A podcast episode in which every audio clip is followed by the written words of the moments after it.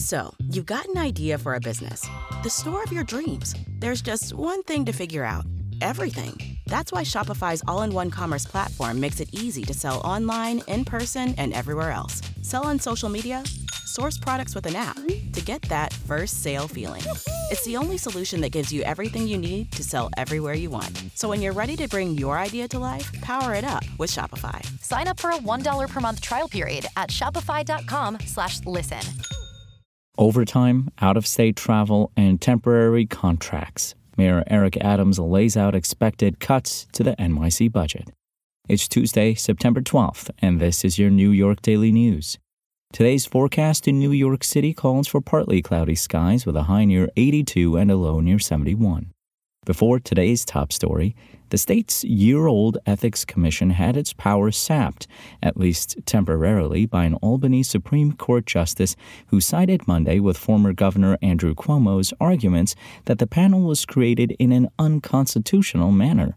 The decision left the fate of the watchdog group unclear and came as a major victory in Cuomo's efforts to protect his COVID-19 book earnings from the commission.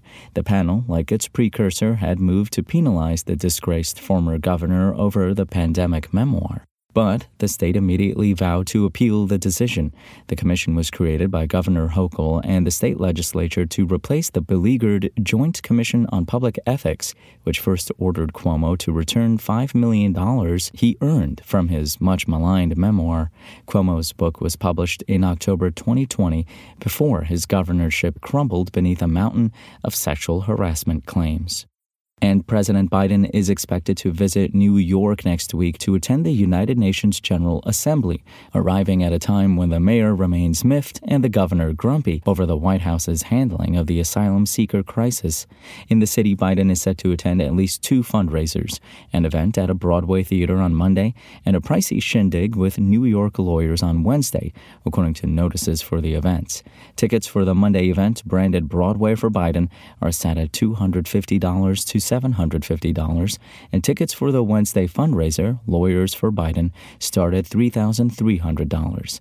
Deadline previously reported on Biden's expected visit to the theater district. The exact locations of the fundraisers were not clear, and it was unclear if Mayor Adams or Governor Hochul would attend either. Find these stories and more right now at nydailynews.com. My name is Greg Jackson. I'm a PhD-holding historian, a professor, and the creator of History That Doesn't Suck, a podcast that makes legit, seriously researched American history come to life through entertaining stories. Join me for a chronological telling of the United States story, from the Revolution to fractious Civil War, tenacious inventors, brave reformers, and more. With more than 100 episodes, you can already binge listen your way from 1776 to the early 20th century. Listen to History That Doesn't Suck on Spotify.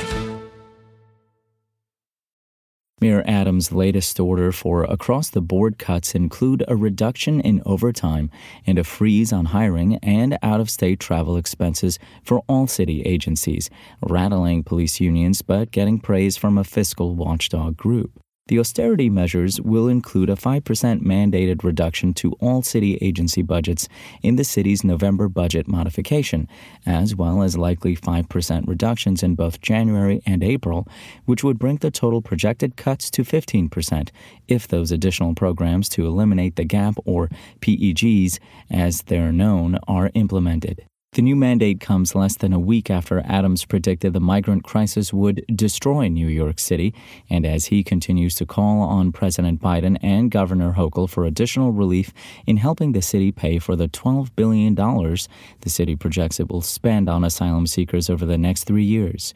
In addition to OT cuts, Adams is planning to mandate a halt to most out-of-town travel on the taxpayer dime, as well as freezing the use of all temporary service contracts and the renewal or extension of contracts with consultants.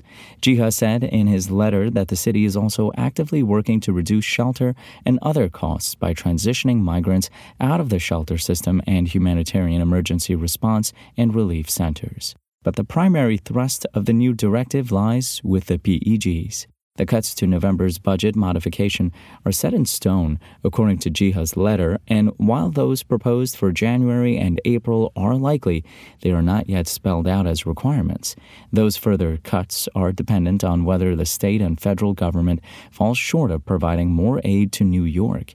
Even if they are implemented, Jiha maintained in his letter that they would not fully cover the expanding costs of the migrant crisis. The cumulative impact of these three PEG exercises will only cover 2/3 of our projected asylum seeker costs, he wrote.